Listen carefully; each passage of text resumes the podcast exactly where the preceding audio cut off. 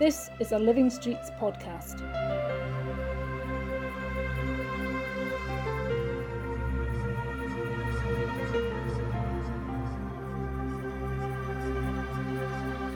Hi everyone, I'm Danielle from Living Streets Scotland.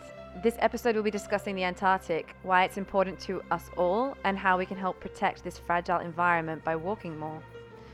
The link between Antarctica and active travel to school is not immediately obvious. What has the most remote, desolate, and hostile place on Earth got to do with walking to school? The answer lies in how Antarctica is being changed and impacted by human activity across the globe. I'm joined today by our associate, Donald Kent. Hi, Don. Hi, yeah. Uh, now, Don, you've traveled to Antarctica yourself alongside the famous explorer Robert Swan. Can you tell us a little bit about Antarctica?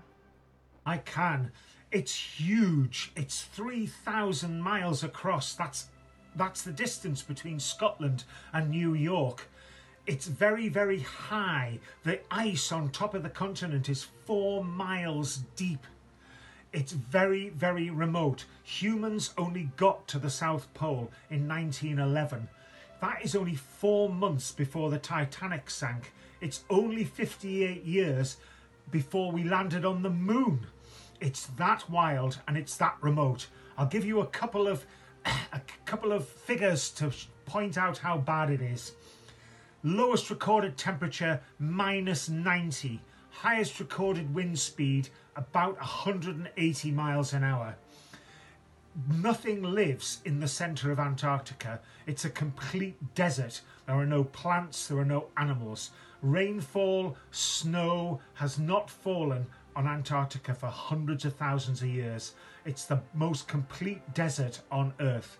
All the snow and ice is blown in on those strong winds from around the edge, and it's around the edge where all the wildlife is and what interests the children. Antarctica plays a big role in what you do in schools. Can you tell us about that and why why it's important? Well, Antarctica, even though it's so wild and remote, is being really affected by the way we're changing the planet. So I start in schools by talking to the children about how big and how wild it is, and then I start looking at the wildlife.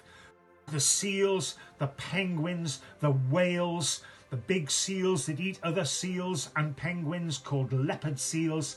They eat six penguins a day. And they were fascinated by that. They love that whole thing. So then I moved from there to environmental destruction, things like deforestation, plastics, uh, pollution of all sorts, and I bring it right back down to what they do as individuals in Scotland and what they can do. Because all of this seems so big and so wild and so you can't grasp how big the whole problem is, and children feel overwhelmed. But we can point out to them that the best thing that they can do to help Antarctica and to help the world is by walking and cycling and scooting to school. And I always quote Greta Thunberg, who said, No one is too small to make a difference. And how do you show that link to the children between Antarctica and walking to school? Antarctica has been explored by people basically walking across it, including Robert Swan. And what I do is I look at Antarctica and how the world has responded to Antarctica and the way that Scotland had a role in part of its destruction. Because whaling fleets from Scotland used to sail down there and they used to kill millions. Well, 1.5 million whales were probably killed at the height of whaling. Nearly drove whales to extinction because we wanted their oil, we wanted their bones, we wanted their blubber.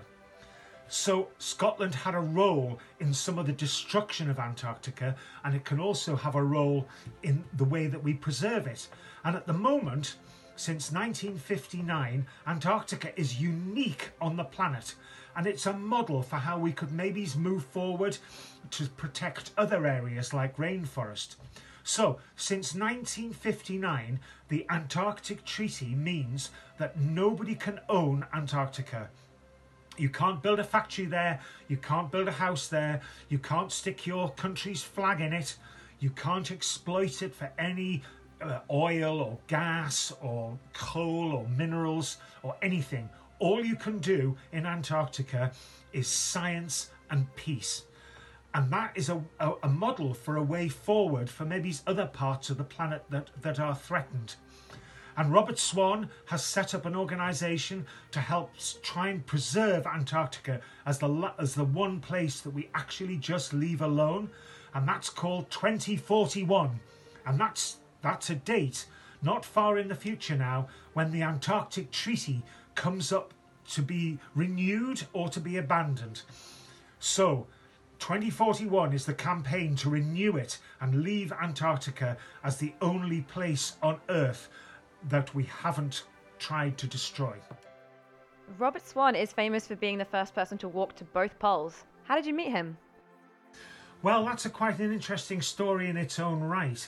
You're right, he is the first person to walk to both poles and holds the record at 900 miles for the longest unassisted walk across the surface of the planet, which was from the edge of Antarctica to the South Pole in 1989 and I started my, my, when I was when I was much younger. I was very very active in in transport and environment issues. I was involved in anti-motorway protests and things of that nature, and promoting active travel.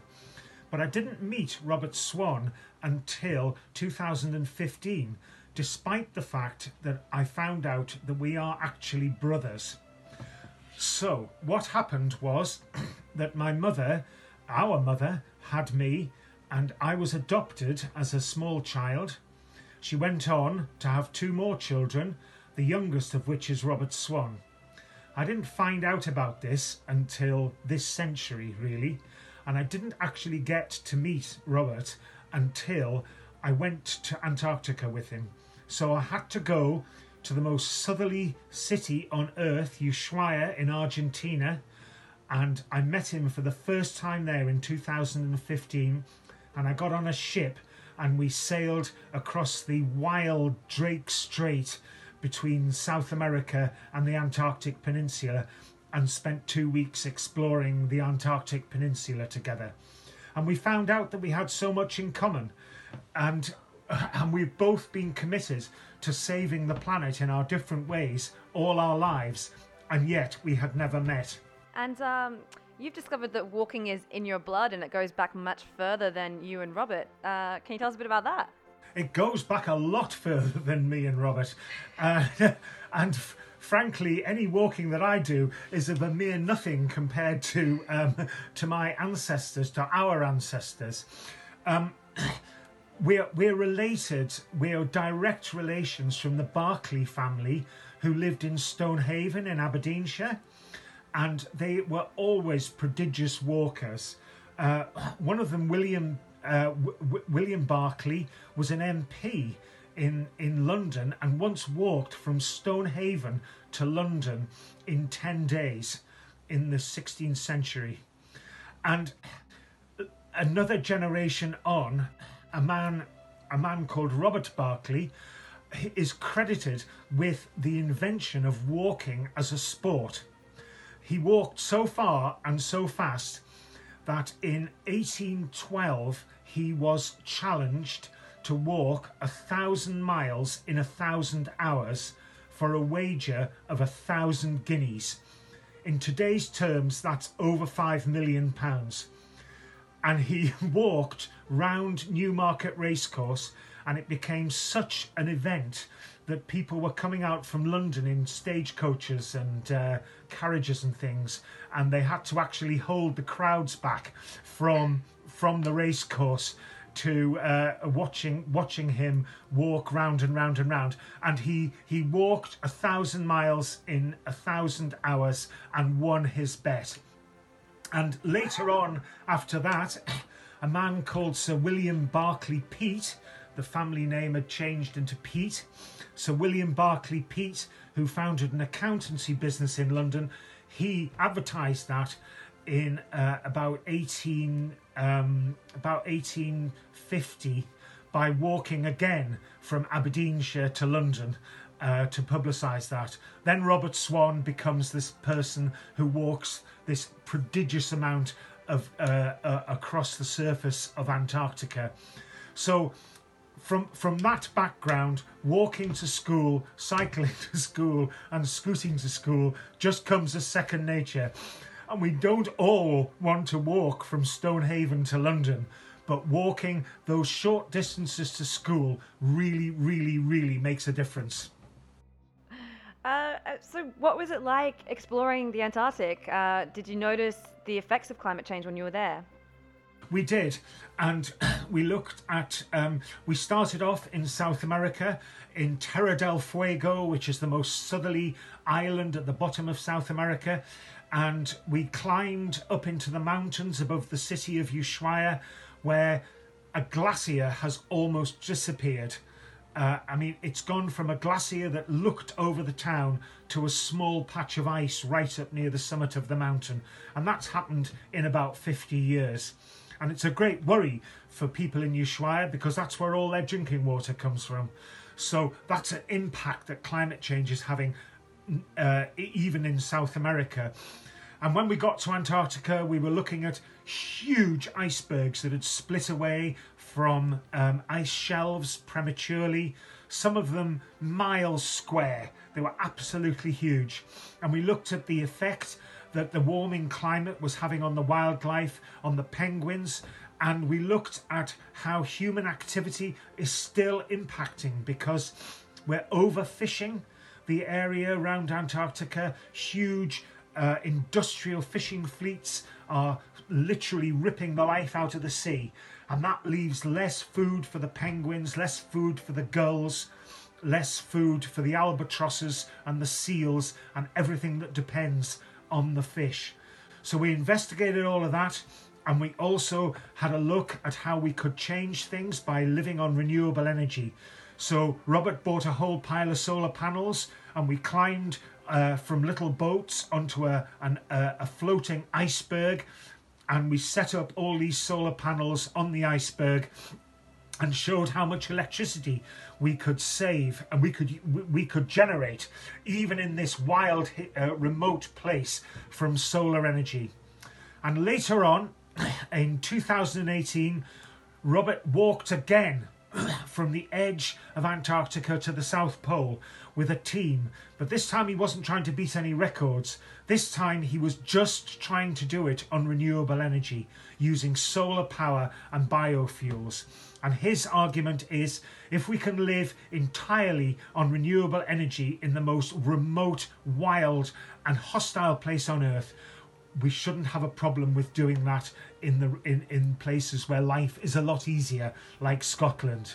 So our message from Antarctica to the children of Scotland is don't feel overwhelmed by climate change and pollution and the way that human beings are affecting the planet because you too can make a difference and a huge difference to the global environment and to your local environment walk, cycle, scoot to school, and we can change this together. Thank you so much, Don. Uh, and now we have a message from your brother, Robert Swan. Hi, everybody. My name's Rob, and I'm speaking on behalf of Living Streets. And I know that my brother Don has been forging this great campaign forwards. Many years ago, I was the first person in history to have walked 900 miles to the South Pole, 700 miles to the North Pole in some extremely cold weather. So, guys and girls, get out there, walk to school. We can make a huge difference with lots of these small efforts.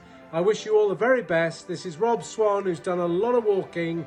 Message ends. I'm Anne Docherty. Thanks to our contributors to this podcast Danielle Angeli, Donald Kent, and of course, Robert Swan. For more information about any of our walking programmes and for more podcasts, visit our web pages livingstreets.org.uk.